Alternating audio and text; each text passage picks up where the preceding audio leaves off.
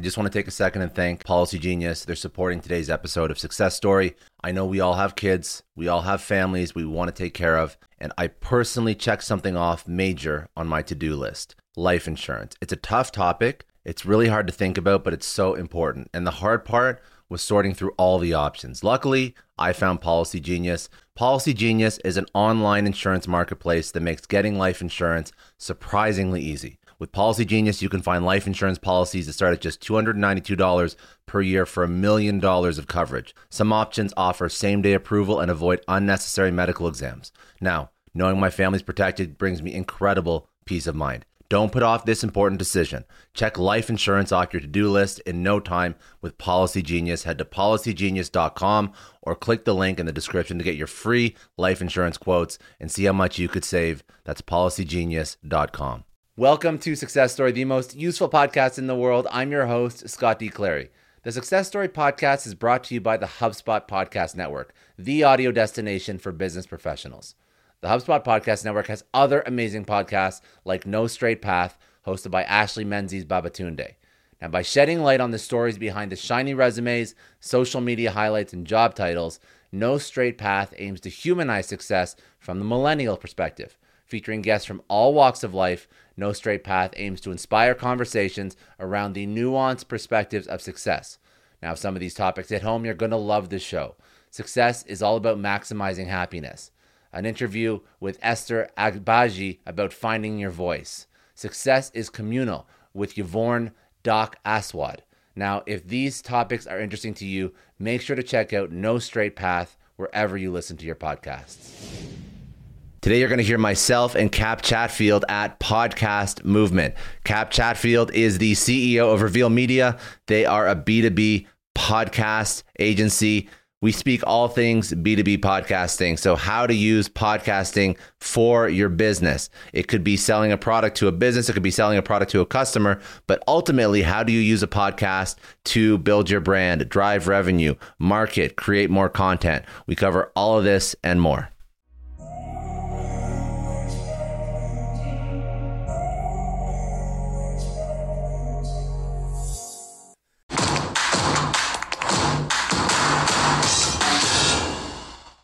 Right. Thank you so much for taking a few minutes out of your day to join Cap and myself. Uh, my name is Scott D. Clary.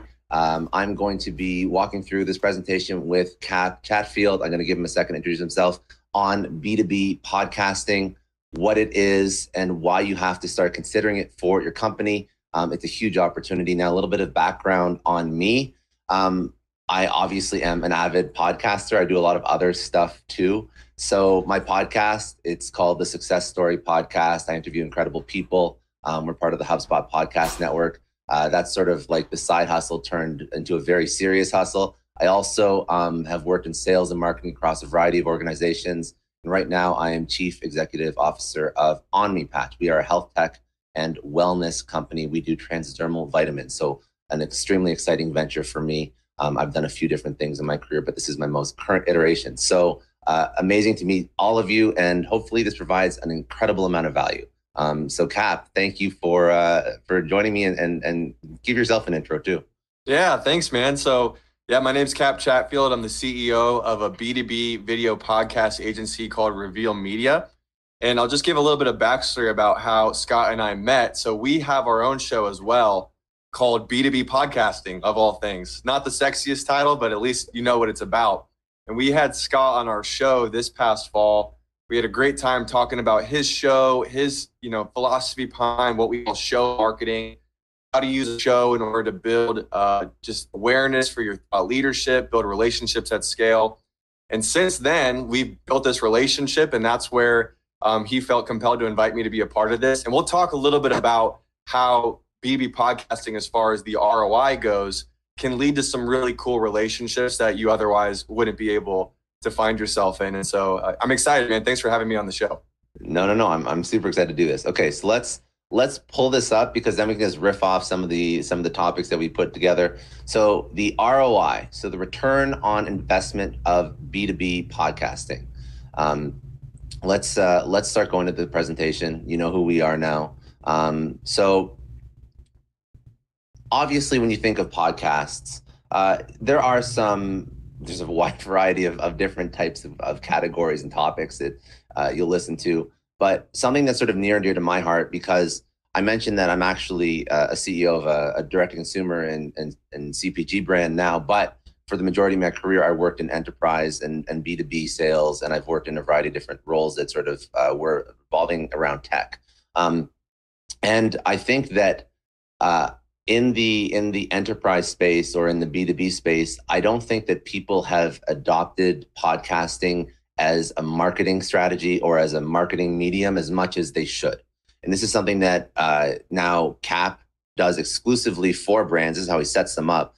But today I'm going to speak to you about why you should care about podcasting if you are a B2B brand coming from experience uh, leading revenue and marketing, sales and marketing for B2B brands, and all the different ways that you can set it up for uh, short, medium, and long term benefit for your organization. So there's, you know, in terms of like literally the second you press record, all the way through to how it's going to impact your marketing, how it's going to impact your sales, and most importantly, your revenue and all those other KPIs uh, that if you if if you're a functioning business you care about, um, that's what B2B podcasting can do for you. So a couple just points um, just on this particular slide, and we'll go into each one in more detail. Uh, so it will help you streamline your narrative. It will help you um, basically communicate your narrative as a business in a much more meaningful and authentic um, and almost trust building way, a little bit different than just putting out content on social. And we all know that if a brand's putting out tons of content on social, sometimes they have a really hard time connecting with their audience. Like, when was the last time you commented on a post on LinkedIn by Coke, for example? Like, that's not something that many people do. Uh, it accelerates relationships with stakeholders that you will eventually want to connect with and could potentially be um, decision makers or buyers for your product. Again, distributes content at scale. It's a great content marketing um, tool. And then, of course, generating demand. Um, Cap, go for it. What else? I would just say, you know, we all have a content problem these days, right? I mean, this is we're in a post-COVID world. I was just reading this deck um, by this group called the Edelman Group. They did a, they uh, partner with LinkedIn every year, and they basically create like a, a thought leadership impact study. In other words, how does thought leadership content actually influence B2B, you know, business decision making? And one of the things that I discovered as I was reading that was, as you could imagine, post COVID, there's just there's so much more uh, there's so much more demand for content on the internet in the b2b world. I mean the buyer's journey has just changed dramatically. People aren't you know they're they aren't needing to do business belly to belly anymore. They're they're actually willing to make pretty large transactions over the internet. But in order to build that trust with your audience you have to have content that allows them to get to know who you are on their own terms. So just like you were saying scott just about that that trustworthiness.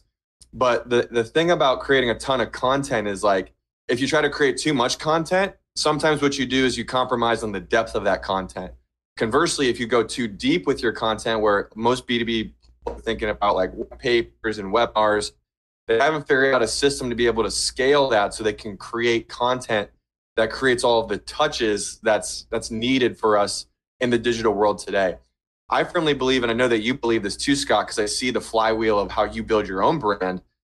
The B2B podcasting model, particularly the video podcasting model, is the most efficient, effective, and elegant way to create meaningful content at scale, which allows you to build that relationship with your audience. But, you know, it sounds great on paper, Scott. I think you and I could agree that it's it sounds easy. Gary Vee talk about this all the time, but when you put a pen to paper and you try to actually make this thing happen, there's a lot of challenges. And so I'm going to go to the next slide and just show, you know, what's the dark side of B2B podcasting. And so Scott, I'll let you take it from here, but like what are some of the challenges that we see when B2B brands they first get excited about possibly starting a show, but then when push comes to shove, they're like, "Oh my goodness, this is way more challenging than I thought it would be." I mean, the average CMO, um, these are the words that com- like immediately come to mind. Like they're not too hard to to comprehend. Like expensive. Like how do I do it? The production, the hiring the team to do it. I don't know what the, you know, my my. I don't have a a, a position in my organization between uh, the person that writes my copy and my graphic designer and my head of you know uh, performance marketing or um, you know somebody who focuses all on social like i don't really have that role already within my organization. So i have to make the decision like am i going to um, hire somebody net new or am i going to try and figure out somebody in my existing org to sort of manage this? And it's it's it's an expensive decision. And mostly it's expensive because what's expensive in b2b right? Or what's expensive in any marketing campaign it's when it can't be measured. So i could totally justify maybe like a 60 70000 dollar salary if i could measure the roi of the activity of that person. But I'm going to just, I guess we can sort of skip time consuming because that sort of speaks to itself, but um, hard to measure success. So if I have somebody who is constantly uh, putting together, you know, uh, a script for a podcast, reaching out to guests. So there's all these different steps. So if we actually, actually, your cat, walk me through the steps when you do uh, all the different steps. And then, because I want to sort of frame why it could be risky or, or, or expensive or time consuming based on all the different steps. But then we can talk about how to do it at scale. So, what are the steps involved in podcasting? Okay. Oh man, I'm glad you asked. Because you know what we've discovered even in our sales process is, you know, there's that phrase, people uh, they'll they they try to justify an emotional decision through reason, and so we have people that come to us, they're excited about the idea of starting their own show, and then once we start to talk about you know what it's going to take to do it, they're like, oh my gosh, like couldn't we just hire an intern to do this ourselves? And then when we start to unpack what I'm about to share with you, they start to realize, whoa, okay, this is not just an intern's job, especially if this is for a B2B company that has a reputation at stake, right? And so we work with our customers. The first thing we do is we work on strategy. What's the purpose of this show? Ultimately, what's the business development objective that we're trying to accomplish through this show? I mean, I wish every company had the luxury of just having some some side cash that they could say, yeah, let's do like a fun venture and just see what happens. No, companies are, are trying to be very strategic about how they leverage even a content strategy like this to perform some sort of some sort of business objective, right? So we focus on what that objective is. We get clear on who the audience is that they want to reach in order to meet that objective. Maybe it's a customer, Maybe it's actually internal people. Maybe it's recruits. I mean, we're going through like the biggest uh, hiring shift, I think, in workplace history, quite honestly, where people are just, they're having a hard time finding talent, keeping talent. How could it be a show to help find and retain quality talent for the organization? So, who's that audience? And then finally, number three, what's the premise for the show that connects those two things to connect the audience, to connect connect that audience to move them towards that objective. You create that show strategy, then you create the branding for the show, which really matters. You want to make sure that it fits the feel of your organization. We say everything communicates something. So even like the music you're using, the colors, the fonts, the dynamic, the flow, the length of it, the frequency of output, really creating a clear strategy for the production and distribution. Then we help them think through the actual season map. So this is where we talk about, hey, you got 12 episodes in a season roughly what are those episodes going to be? Who do you want to invite on your show? What do you want to talk about? What objections in the sales cycle do you want to punch holes in through the content that you're producing so you can equip your sales team? Those are all the things that you want to think about so that you're not going in blind. Then you actually begin recording your podcast. Well, first, before you record it, you got to promote it. You put the mm-hmm. put word out there on LinkedIn. You tell your your current email list, hey, we're starting a show. You start inviting those featured guests on the show. You schedule times to record those episodes. And then you got to take that content and you got to basically publish the or you know produce the full episode video, full episode audio, transcribe the audio so you can make a blog post or show notes out of it. Then you create the micro content for social media. You got your micro videos, you got your social graphics, you create an email newsletter. Then you got to distribute it all, and then you got to write the co- the copy, all the social captions for all of that content. And then you got to go on the back end and actually measure the effectiveness of that content. So I know like I just rattled off a ton of different things to you, but as soon as I as soon as I have Scott, you could uh, tell me how many people do you think it would take to actually execute a project that big? Well, it would be it would be project manager plus, coordination across almost every piece of your marketing team if they have bandwidth for it. Like there isn't a piece of between the copywriting to the to the to the show notes to the research to the guest invites to the emails to the um, uh, video edit like everything. It's like it touches every piece of your marketing team, which is why again, if you don't know how to measure success, it becomes risky and super scary. So we understand the process. We understand a lot of pieces to it. That's why CMOs will make the decision to do it in house when they start to actually unpack it. But let's figure out how we actually measure it so then it can make actual sense for a company to take on. I think that's probably the most important thing because we all know it's very time consuming. We all right. know that it's very difficult to do at scale unless you can figure out how to do it properly. And then we can sort of actually, so we'll go through that and we'll figure, we'll show you the benefits of, of how to do it effectively. Actually, sorry, we'll show you the benefits of if it's done effectively, but then we can also speak about how to do it effectively so that it isn't as, um, isn't as much of a lift. Yep. Love it. So, uh, Scott, if I can, I'd love to just jump into this real quick yeah, because as we're, as we're having this ROI conversation, one of the things that we really try to help people really in the qualifying phase of our, our own sales process is how do you think about ROI? And so for any, if you're a B2B enterprise out there, or even a B2B solopreneur or a small business owner, there are ways that you can do this on your own. I'm not saying that you have to hire an agency to do it for you. I mean, Scott's a great example. Scott does a lot of his own content creation on his own. It does take him a considerable amount of investment of time. He's he's really got a knack for it too. Some businesses are in a place where they can do that, others aren't.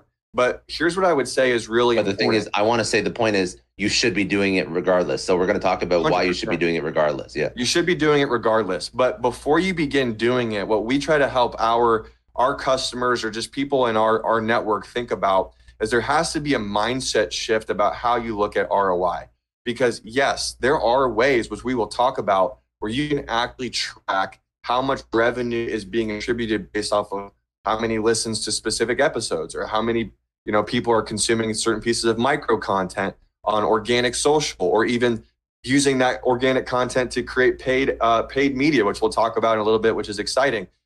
But what we got to talk about more than the revenue is the reputation that you're building as a thought leader. And this is particularly because as we had mentioned the buyer's journey has just changed tremendously. And i want uh, you know there's I want to share this.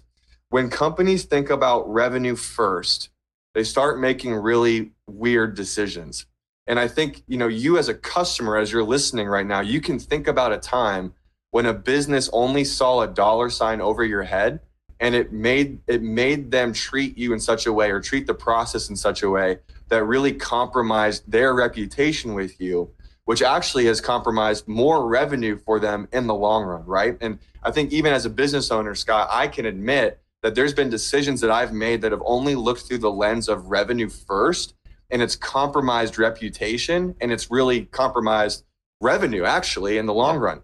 And so one thing that I I want to help customers think through when they're thinking about doing their show is if you capitalize on a reputation and think about this as a reputation at scale tool, that that's that is going to lead to revenue in the long run. So just a little bit of something to think about as far as uh, the value of reputation for ROI. It mm-hmm. will lead to revenue if you do it correctly. Hundred percent.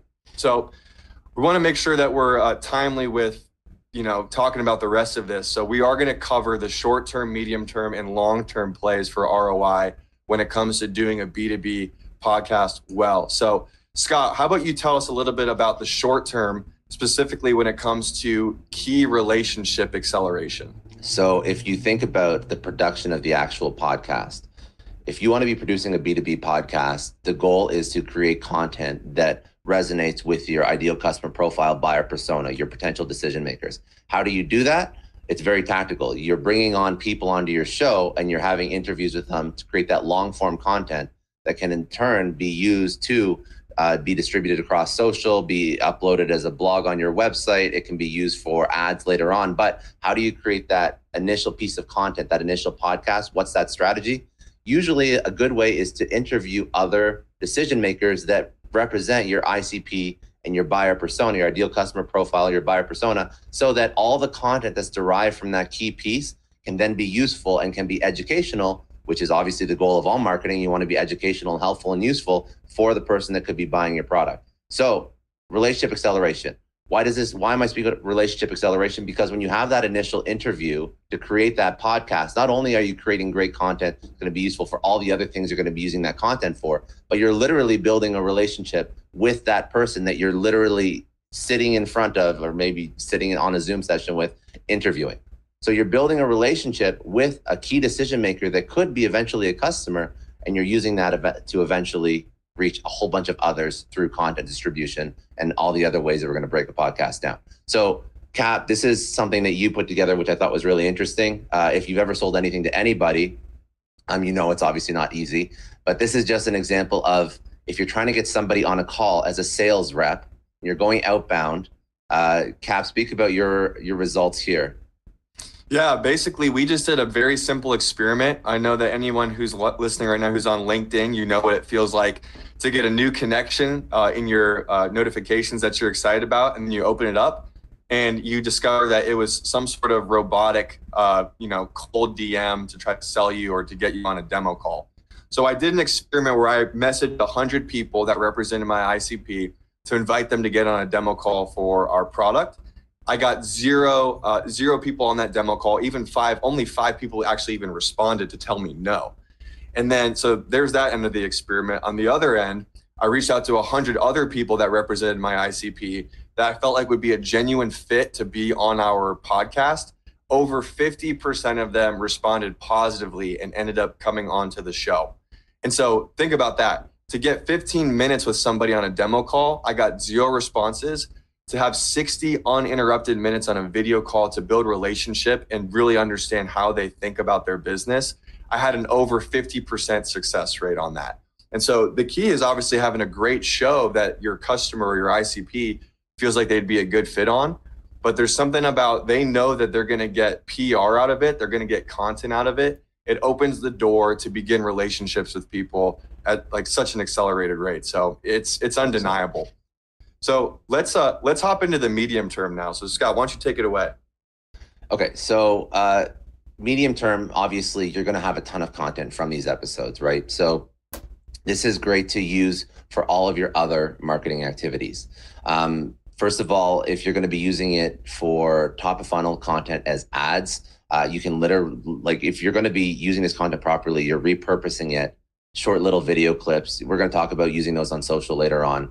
But um, you can repurpose this as ad content again if the main pillar content is in line with the ICP and the buyer persona, then all the derived, all the derivatives from that main pillar content is going to be useful in anything else you do in terms of marketing activity. So you can use it as top of funnel content as ads, so video ads. Um, obviously, if you're using it for top of funnel, you're going to fill your pipeline with qualified leads because how do you know these leads are qualified? Well, they're responding to uh, they're responding to information that they find useful that again aligns with your ICP or buyer persona. That's why it's so important to get that first, uh, I guess, the show concept and that pillar content down so pat so that everything that's derived from that is useful.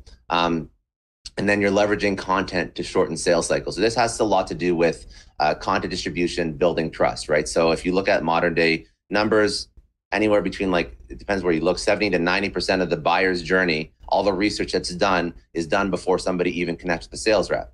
So if you think about that, um, what's going to resonate more with you? Uh, a little text ad or a little text post on LinkedIn from a brand, or perhaps the CEO of a brand interviewing a CMO of another brand talking about something that's really important to you that's going to help you in your job. Obviously, that's going to build a ton of trust. It's going to be way more valuable and then that's going to allow you to learn a little bit more about the company, feel like that company is more human. You also get to see the people that are involved in the company. You're, you're, you're listening to them, you're watching them if there's video involved. And that's going to basically ramp up your trust with that company so that by the time you actually communicate with the sales rep from the brand that's putting out the podcast, you've listened to their CEO for like two, three, four hours. You they that CEO's had all these intelligent conversations. You've got all these great ideas that you can incorporate and help you with your job just out of the content that you're consuming that this brand is putting out. So that's going to in- incredibly expedite the, the sales process just because you're putting out this content that is helping basically them get from not knowing your brand to fully trusting your brand and your product before they even talk to any sort of sales rep. I want to just say as we finish up this slide, this isn't just theory. Like the the screenshots you're seeing on this this slide right now, this is what we're doing as a company for our own product. Taking cuts or clips from our own show, as you can see actually on this list of LinkedIn ads. Um, Scott, we have a we have a clip from an episode we did with Scott as our second ad that we're running. And so the purpose of this is actually not to sell a product with the with the content we're putting out, but to demonstrate expertise and leverage LinkedIn ads to get that content in front of your ICP at a way faster rate. And it it is actually leading to qualified leads entering our pipeline. As you can see, that little HubSpot, uh, the little HubSpot screenshot, you know, that notification we get in our Slack thread. But then also to, to Scott's point about leveraging content to shorten sales cycles, we take content, we create content specifically to help overcome objections in our sales cycles, such as this little PDF that you see. We created an ebook out of an episode that we send to customers that want to understand understand more about what show marketing is and how it can affect their business. So it can be a very strategic way to help you get in front of your ICP faster and help nurture leads through the sales pipeline. We're coming to the end here, so let's uh, let's bring it home, Scott. Why don't you tell us a little bit about the long term effect that happens okay. when you engage in the B two B video podcast strategy? So a few things. So this is this is all great. So so far, uh, we've had short term. We've had conversations with people that could be potential clients. That's a short term ROI. We're building relationships. Medium term, we're using it for content uh, distribution and maybe potentially for uh, creative for our paid ads. And then long term, let's talk about measuring um, the actual the actual efficacy of the podcast and the listenership of the podcast and tying that back to sales. So um, I'm going to talk about uh, just how you can purely measure it. So there's tools like Casted and Podsights, and what these tools allow you to do is they allow you to um, actually tie back the listeners of a pod a podcast to conversions on your website. So you can, and then also on top of that, you can track the demographics, you can track the the location, um, you can track the age, you can track the you know a male versus female, um, and then on top of that, you can actually see because what these two particular tools do, and there's a couple others, they can track the IP address of the podcast downloader, they can track um, the actual session data of the podcast downloader, and then they actually build out widgets that allow you to track the conversions across your, uh, your across your different assets and digital real estate. So you can actually understand if a listener of your show is turning into um, into a c- customer lead or whatnot. So that's probably the most direct correlation tied to revenue. So you can use some enterprise tools and sort of analytics focused tools to get a better understanding of how that listenership and that audience is actually converting into dollars. Um, Cap, there's a couple other things I wanted you can go into. I would love to. I would love to hit the dark social piece because this is such a, a big conversation in the B two B marketing world right now. Is what's happening in dark social? Dark social, if I can summarize it like this, it's everything that's happening on the internet that can't be tracked uh, neat and tidily in software. You know, in, in like the spreadsheets or the, the PDFs that software pumps out. It's the conversations that's happening in internal Slack channels. It's the conversations that's happening through text messaging usually these types of conversations are actually the most valuable because they're happening amongst people where a lot of trust are built. And I want to share this example. This is literally a micro video that you see on, on the screen right now. This is an example of a micro video that we pulled from an episode with a guy named Steve Schmidt, who's truly a thought leader when it comes to um, outbound cold calling for B2B companies in this clip from our episode, he did a three minute role play. This was totally spontaneous. We did a three minute sales call role play. And this clip, it was so astounding because it really showed how he does cold calling, and people saw the clip and they just flocked towards it. And not only that, they started to share this clip amongst their internal sales teams because Steve was able to demonstrate what it looks like to do a cold call well. I, I reached out to him after that because he said that he got some business from this little clip that we published for him. This wasn't even his own show. This was just an episode that he hopped on with us on our show. I asked him how much business he generated from that one micro video, and he said he got $60,000 worth of business because people reached out to him and said, Hey, we've been sharing this clip amongst our sales team. We want you to come and train our sales team on how you do what you do. And so, I mean, golly, Scott, like that that metric, it's it just wouldn't have been able to be tracked neatly through HubSpot or through Salesforce or some of these other softwares out there. But the ROI is definitely there. You got to do a little bit of digging. You got to have those conversations.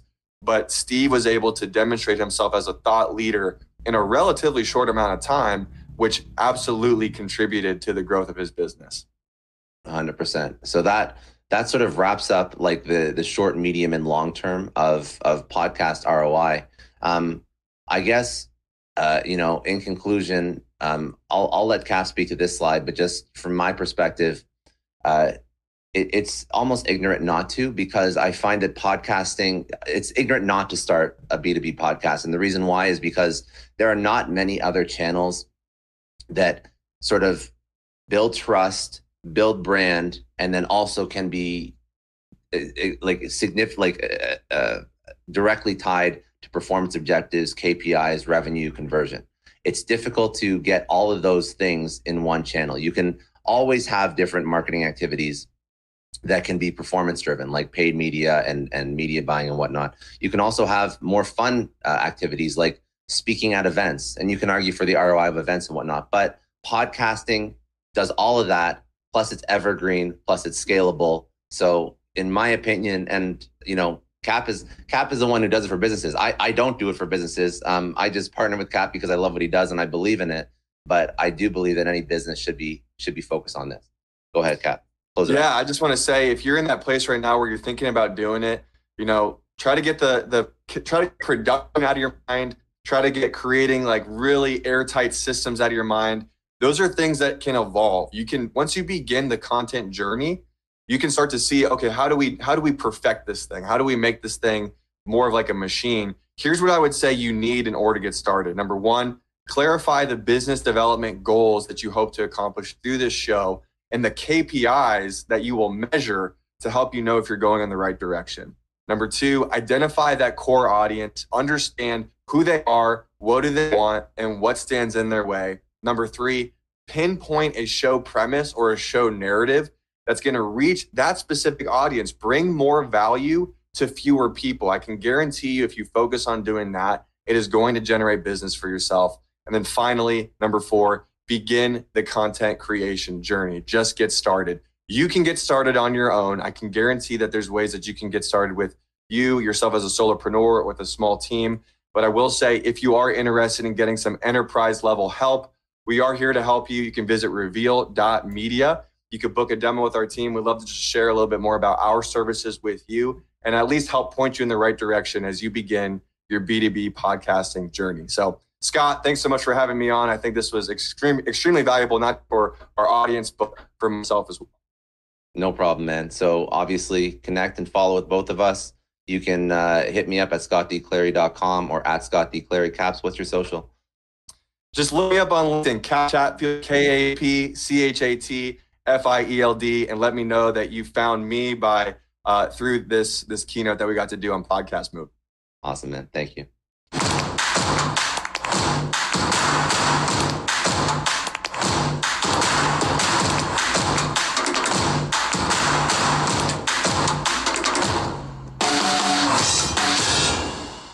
I know a lot of entrepreneurs listen to this show, and NetSuite has been a huge supporter for entrepreneurs, for business owners, because there's one thing that we all know business is about making money and it's about your bottom line. And the less you spend on the nuts and bolts of running your business, the more profits you keep. But these days, everything is costing more supplies, people, shipping. It squeezes your margins. And I've been there, juggling multiple systems for finance, inventory, you name it each with its own costs and its own set of headaches. That's why I made the switch to NetSuite by Oracle. It's changed our company. Think about it. NetSuite is one of the top financial systems out there. It puts your whole business on one platform accounting, finance, the works, one data source for everyone. There's no more mismatched info. And because it's in the cloud, it slashes your IT costs. No more servers, no more updates. Just access NetSuite from anywhere. With one integrated suite, your overhead drops big time. And here's the real win efficiency. Everything's connected in NetSuite. Costs are ridiculous lately. Find a proven way to reduce your expenses and get better performance out of your team. It's a no brainer, and that's what NetSuite offers. Over 37,000 companies have figured this out already. You have to join them. Right now, through to April 15th, NetSuite's got an incredible, flexible financing plan. Check it out and see the savings yourself at netsuite.com slash Scott Clary. That's netsuite.com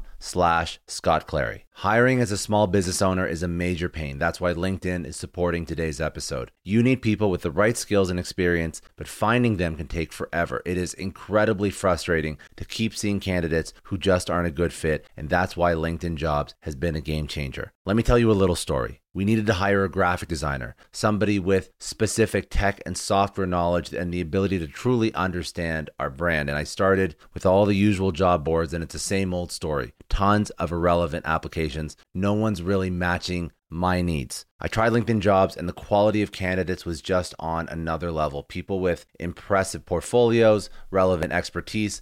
I finally felt like I was interviewing the right people. That's truly the power of LinkedIn's massive professional network. You're tapping into this huge pool of talent you simply wouldn't find on other sites. It's about finding those niche candidates you actually need. And with the right people in front of you, hiring becomes a breeze. Did you know that 86% of small businesses find a qualified candidate on LinkedIn jobs within 24 hours? That is how well their system works. Honestly, do yourself a favor and try LinkedIn jobs next time you're hiring. You can post your job for free at linkedin.com slash excellence. That's linkedin.com slash excellence. Terms and conditions apply, but it's definitely worth trying out. I don't know about you, but the idea of being harassed, scammed, or even worse, all because somebody found my personal information online, that's terrifying. Our political opinions, our addresses, even stuff about our families, it's out there for anyone to grab. And did you know that data brokers are allowed to sell information on over 98% of Americans? It's scary stuff. That's why I've partnered with Delete Me. I personally use Delete Me. They're a big friend of the podcast because I put myself out there online. So safety is a huge concern. It's really scary how easy it is to find someone's details and information, but Delete Me creates a layer of protection that we all need. You tell Delete Me what you want gone, and they make it disappear from those sketchy data broker sites. And Delete Me doesn't stop. They constantly monitor the web to keep your information off those lists. It's like having a privacy watchdog that never sleeps. You need to take control of your data and keep your private life private by signing up for Delete Me. They're giving a special discount for all Success Story podcast listeners. Get 20% off your Delete Me plan when you go to joindeleteme.com